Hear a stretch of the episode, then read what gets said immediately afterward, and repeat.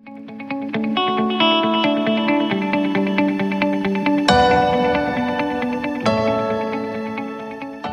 Janine, and this is Outside the Box. Standing by to join me are Luna and Tommy, and they're calling in from West Virginia University. We're going to talk about mental health, depression, trauma, and a whole lot more, especially since we have been coping with the mental health pandemic for the past three years. And I was really intrigued by their work, and I wanted to have them on. So, welcome. Thank you. Thanks for having us.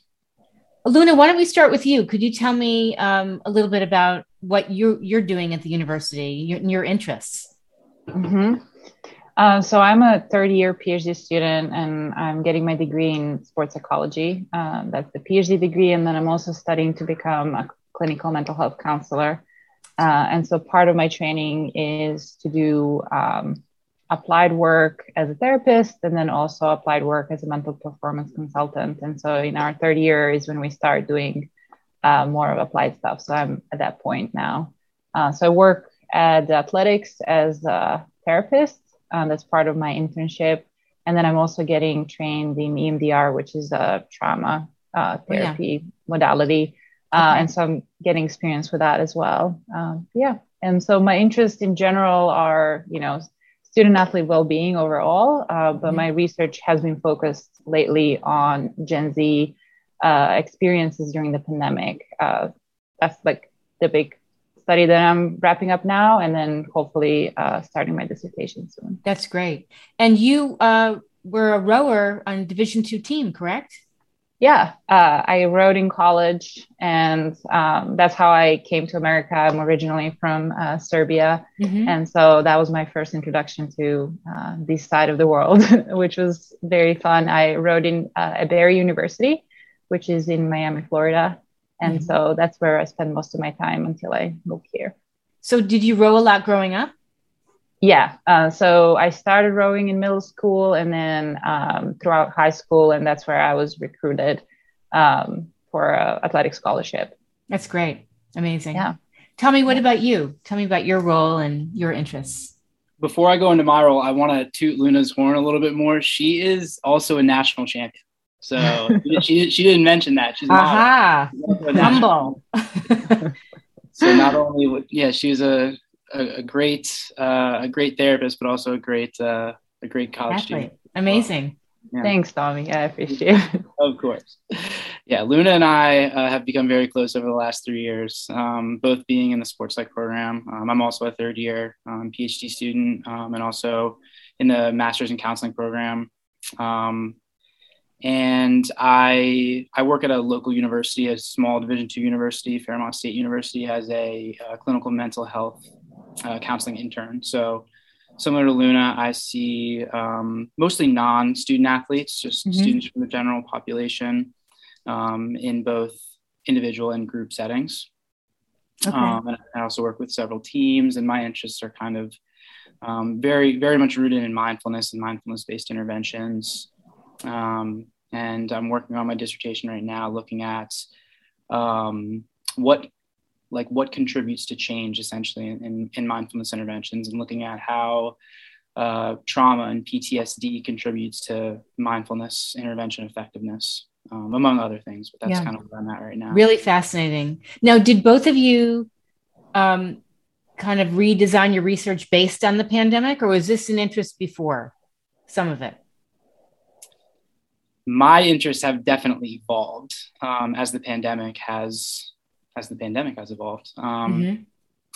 And I think, yeah, one thing that I noticed um, in doing doing some work at the university um, and seeing seeing clients is just how many how many people are coming in with um, with traumatic experiences and with complex trauma and sexual trauma, and it's um, it's being talked about, but I mean, definitely not enough. Definitely not enough among athletes. Um, and just what that does to i mean performance is one thing but just to well-being. And performance and well-being i really think are two sides of the same coin so. Sure.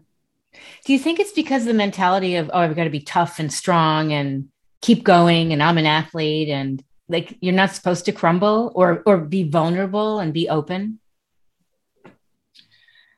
I think there's part of that like lingering effect mm-hmm. um and and and Luna has a lot of experience there with, at, the Division One level that she can talk about. But I, I definitely, um, I mean, I, I, was a coach. I coached Division Three lacrosse before I started um, this program, and I noticed that that paradigm was starting to change then. So my last year was 2019, and I noticed that um, our our administration just they they invited counselors over to talk to coaches, and there was a bigger emphasis on like mental health first aid, which um, it's great. When I was a student athlete um, seven or eight years ago, that wasn't. I don't think that was happening. We weren't having those conversations, and they're starting to happen now. So, while I think there is some of that, like you need to be tough mentality, I, I'm noticing that it's starting to change. Good. That's really good. Luna, what are you seeing? Yeah, I would definitely second everything Tommy is saying. And I think the big shift is starting to happen from the top down. So, as we are seeing those professional athletes and elite athletes um, speak up about their, their personal experiences and, mm-hmm. and experiences of their teammates, I think we're starting to also see the trickle down effect to, you know, um, NCAA teams, but also youth. And, and we're starting to see that like Tommy was saying, it's it's the same thing. You can't really be a good performer if you're not doing well overall. Right. Um, and so I think that's a big part of the the value in mental health that we're seeing now. And for instance, the private practice where I work at, I still see athletes. Um, and so we do both, which I think is a cool thing about our degree that once we graduate, we also were a therapist and mental performance consultant. So we're really marrying the two things that feel in a way natural to to you know be used together. And right. so at, at whole brain that's what i'm seeing now is that these things go hand in hand. And rarely you'll have an athlete who is struggling with performance who doesn't have any mental health things that can be improved. Yeah. And i always feel what i tell people in the work i do is you want to um, prioritize your mental health because it impacts everything your relationships everything you do your mindset and if you are an athlete obviously when you get out there you need to be mentally strong and healthy mm-hmm. you know? yeah yeah and i think like what it means to be mentally strong that seems to be changing too mm-hmm. um, and you know just just gutting it out and suffering in silence that's i think there still maybe is the perception that that is like mentally strong but um, i was just having a conversation with a group today called Morgan's Message, um, and it's a mental health, a student student athlete mental health advocacy group. It's an awesome group, and um, and that's one of the things we were talking about, like having these conversations and and creating environments where where we can talk about these things and support one another. And one of the things we were talking about was how, um, like when you're trying to like grow a tree and the tree isn't growing, you don't blame the tree. You know, you you, you change the environment to help the tree grow, and it's um, that's a good analogy. I, yeah, I thought it was awesome. Whoever said yeah. it, it was great. Um, but it's the same with with athletes. It's the same with um, with with teams and athletic departments. And let's mm-hmm. let's let's set up the environment so that it's that it's supportive. Yeah, and I think about and Luna, you probably have seen this in your research. All the factors that have impacted Gen Z in the pandemic. I mean, maybe parents have lost jobs. Maybe their home life has been disrupted. Maybe their parents have split up. Maybe they're they're from another country and they can't travel home. They worry about food. They have food insecurity. They sleep in their car et cetera et cetera. Mm-hmm. so t- tell me about your research. Yeah when you asked you know how our research interests shifted due to the pandemic mine took a full turn. Uh, i was very curious about uh, girls leadership initially mm-hmm. in sport and then when the pandemic happened, me and my advisor, Dr. Walker, were like, well, that doesn't really seem relevant at the moment since no one is really practicing. This is when the pandemic started and the shutdown was happening. And so we decided that let's take this opportunity while athletes are away from their sports and, and have this very uh, strange experience and see how what comes up sport related, but also life related. And so we yes. did um, 14 different uh, semi-structured interviews and then analyze the data qualitatively. And it was very interesting because obviously, you know, pandemic was very unique and everyone was kind of confused and not sure, and there's a lot of uncertainty. But at the same time, we saw these um, unhelpful patterns that were happening in the teams or, or relationship with the sport was almost exacerbated by the pandemic. So as mm-hmm. the stress went up, things were that weren't going so well before now were even harder to handle. Yes. Um, which was one big theme that showed up. But then also at the same time, a lot of student athletes had to really rethink um, what is their relationship with their sport and and how does that play a role in their future now that it was taken away and so yeah, I was going to ask the, that. For the first time, you not even by choice, but you're just straight up not allowed. to, yeah, like who to, am I now that I'm not able to play my sport? Yeah, and so what was really interesting, what stands out to me is that so we we interviewed you know high school, uh, middle school, high school, and college athletes, and you know a nice amount of them um, took this opportunity and really enjoyed the liberty and the autonomy that all of a sudden was almost kind of forced on them. Um, and so initially was this like confusion: what do I do with this time? How do I find meaning in life? But then the the second response to that was like, wait, hold on, but there, you know, I love playing guitar. I'm just going to do more of that, and I mm-hmm. love reading. I'm just going to do more of that, or I enjoy spending time with family. That's and great. so we're really seeing that Gen Z usually does get a bad rap about being a generation doesn't cope well. But what we see in this study given the circumstances where they had to cope with adversity, they really, at least, you know, the, the sample that I had showed many, many diverse ways of coping um, and adjusting. And at the same time, like building themselves around not just sport, but other areas, yes. which I thought was really cool. It sounds like they have good resilient skills that can last a lifetime.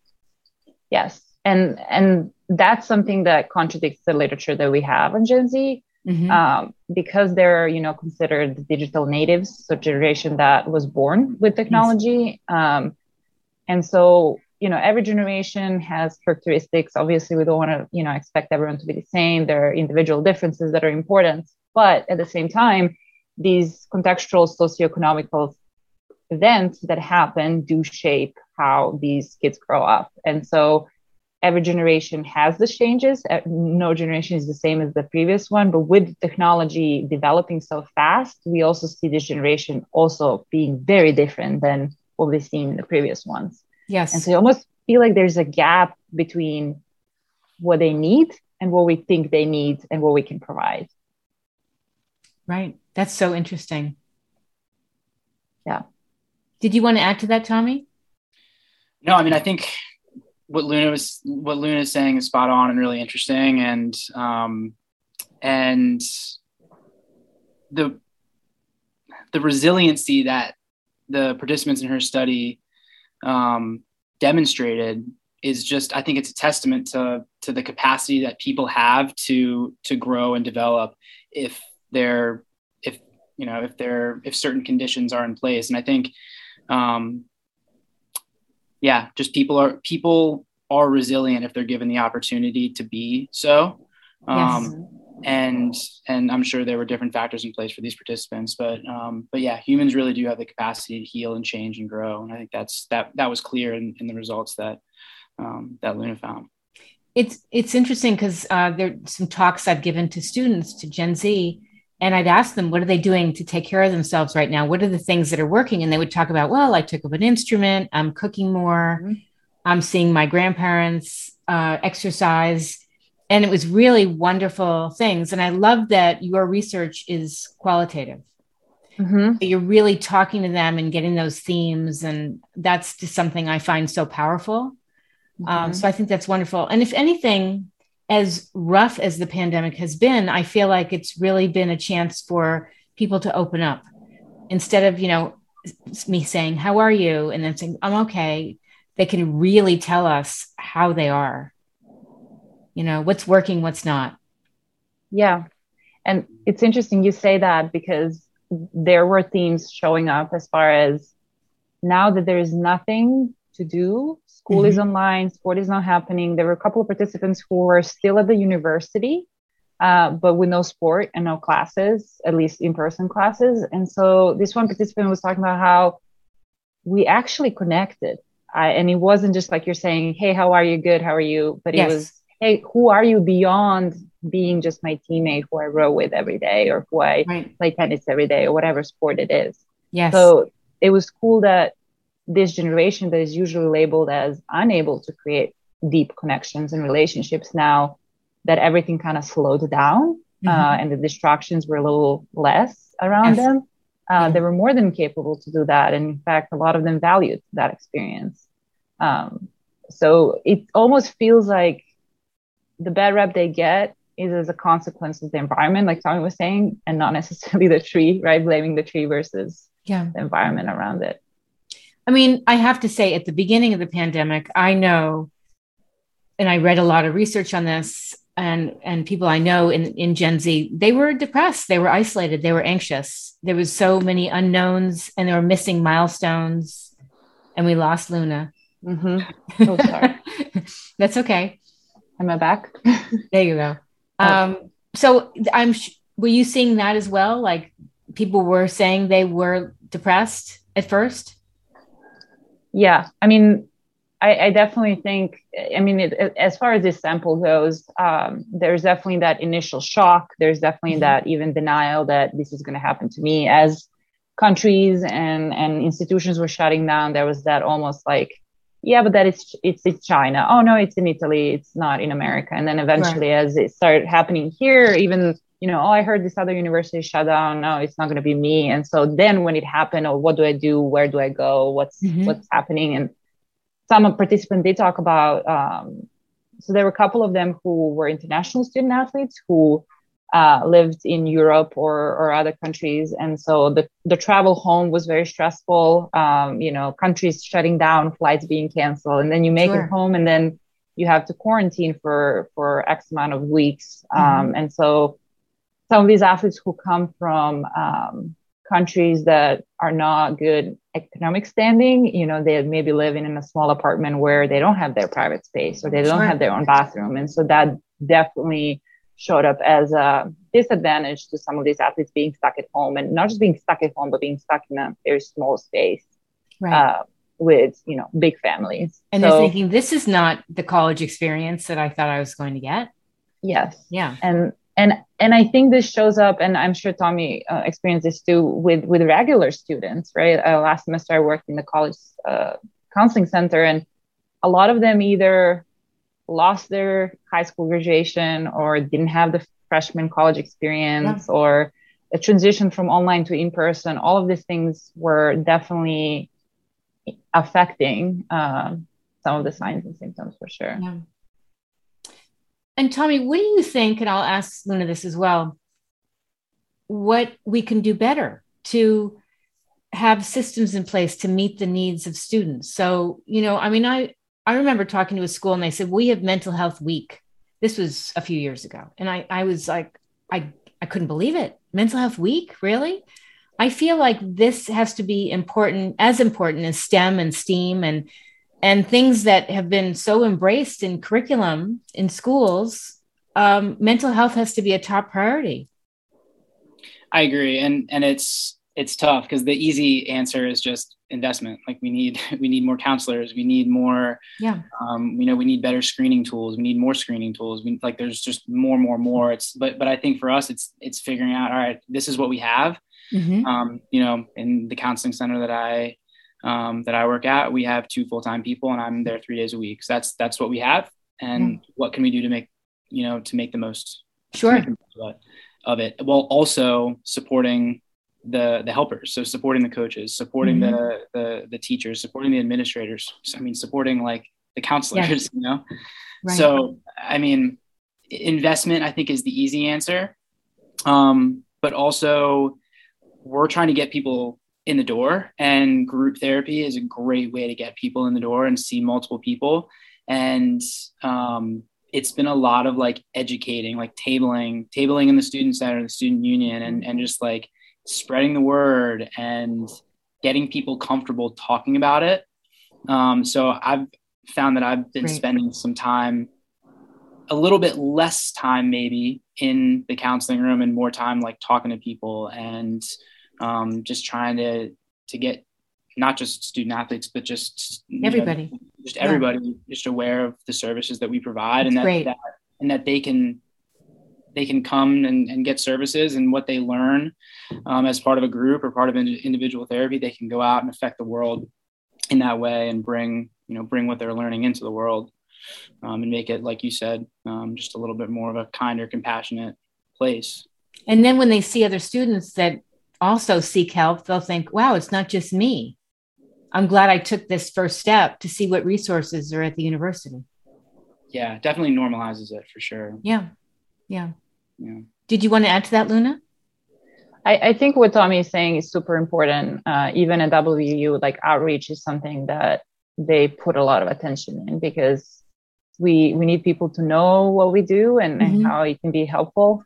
Um, I do think, you know, like Tommy was saying, not just working with student athletes, but also people who work with student athletes. So a few days ago, I uh, we did a presentation with academic staff and just how you can support, you know, and teach, train the trainer kind of deal where yes. certain things are possible for everyone to implement. Um, so just like we have, you know, we learn about math and we learn about English, mm-hmm. learning how do, you know, how do we emotionally regulate? How do we um, identify certain signs and symptoms, not just in ourselves, but in people around us? Yes. Um, I think is, is super helpful. And it can hurt knowing that, that kind of stuff. Mm-hmm. Um, but I think it's it's it's cool to be living in a time where we're seeing influential people speak up about mental health.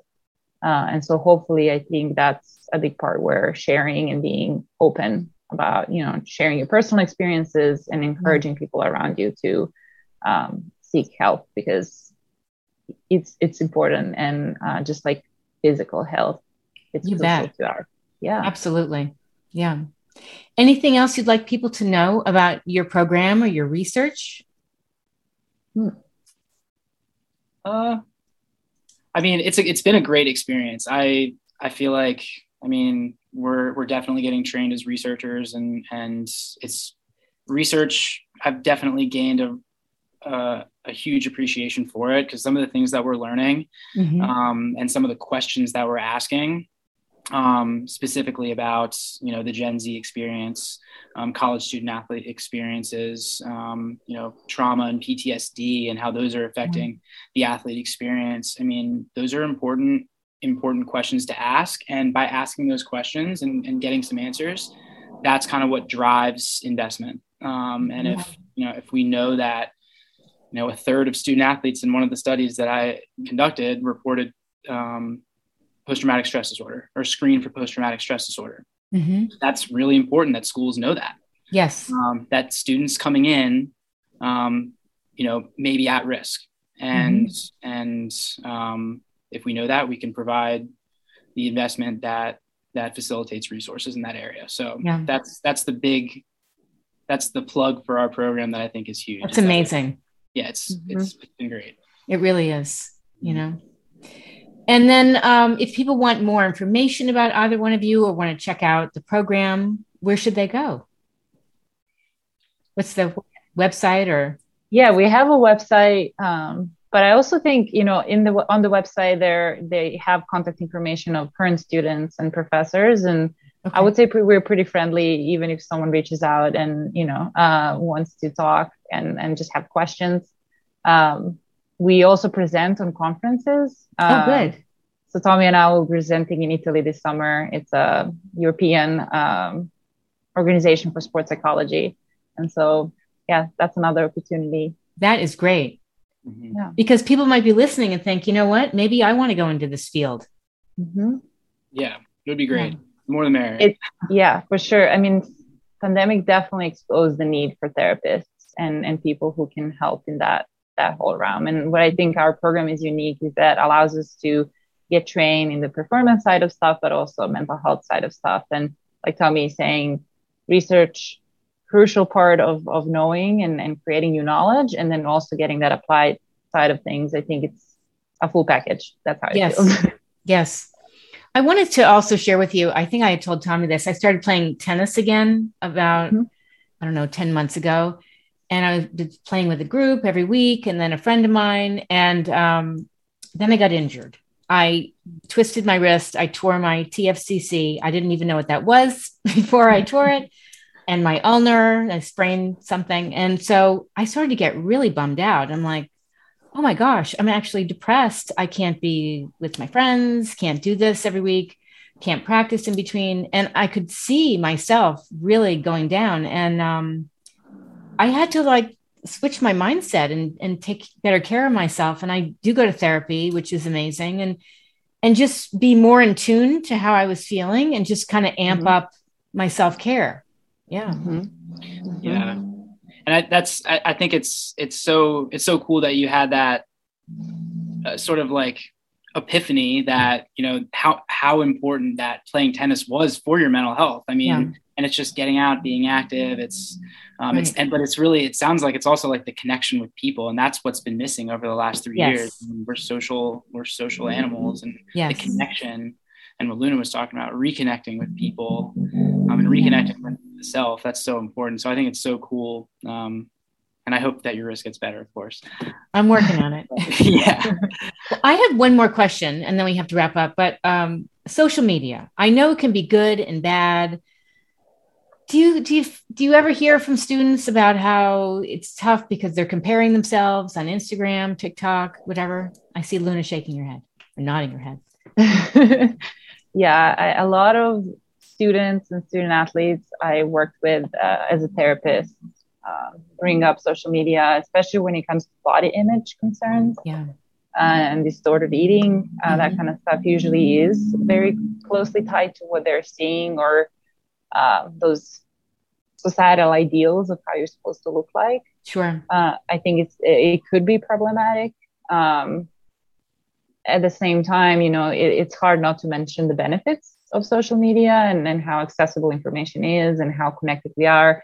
I mean, you know, the fact that I can talk to my family on video and that we can stay in touch is a huge, Amazing. huge help. Yeah. Uh, but just like any other tool, right? Uh, moderation is important and mm-hmm. knowing how to use it and what's helpful. Um, personally, you know, I've I had Facebook I think that's the only one I had. And eventually I decided, you know, I think I'm just going to delete it. and so for Good. me personally, that was something that I've noticed, you know, it's, it's not helping how I feel. It's, I'm not really connected with people anymore uh, mm-hmm. in the mm-hmm. way that I was hoping to use Facebook for. So that was my personal decision. Now, Good. I am sure that there are people out there who still enjoy it and have no reasons to get off of it. Uh, but just, you know, individually being honest with yourself and assessing, is that something that's overall helping my well-being or not because it can really go either way. Yeah. You know when i listen to both of you talk about your work i can't help but think how uplifting that can be to know that you're connecting with students you're listening to their stories you're you're doing this research which is so important for people to understand what it's like to sit in their shoes in a pandemic. Yeah. Yeah, yeah. and just to add to what luna said too like so yeah like social media can be so powerful but it's all about like I mean, it's the same with like, if you think about diet, if you're not consuming like nutritious foods, you know, mm-hmm. if you're mm-hmm. consuming fast food for every single meal, it's you're not going to feel good. And if you're consuming no. like not great stuff on social media or just on the internet in general, then it's not going to contribute to feeling great. Right. Um, so it's more about it's not just about social media in general, but it's about what are you consuming on social media and like how much are you consuming of it. But it definitely shows up. Definitely. So you got to have balance. Exactly. Mm-hmm. Yeah. Well, I want to thank both of you so much. I've really enjoyed this. Maybe at some point I'll actually get to see you in person, but this is the next best thing. So yeah. thank you so much for connecting on Outside the Box. Yeah. Thanks for having for having us and thanks for all the work that you're doing as well. Absolutely. As well. Keep me posted if you want to come back on. Sounds good. Thanks so much.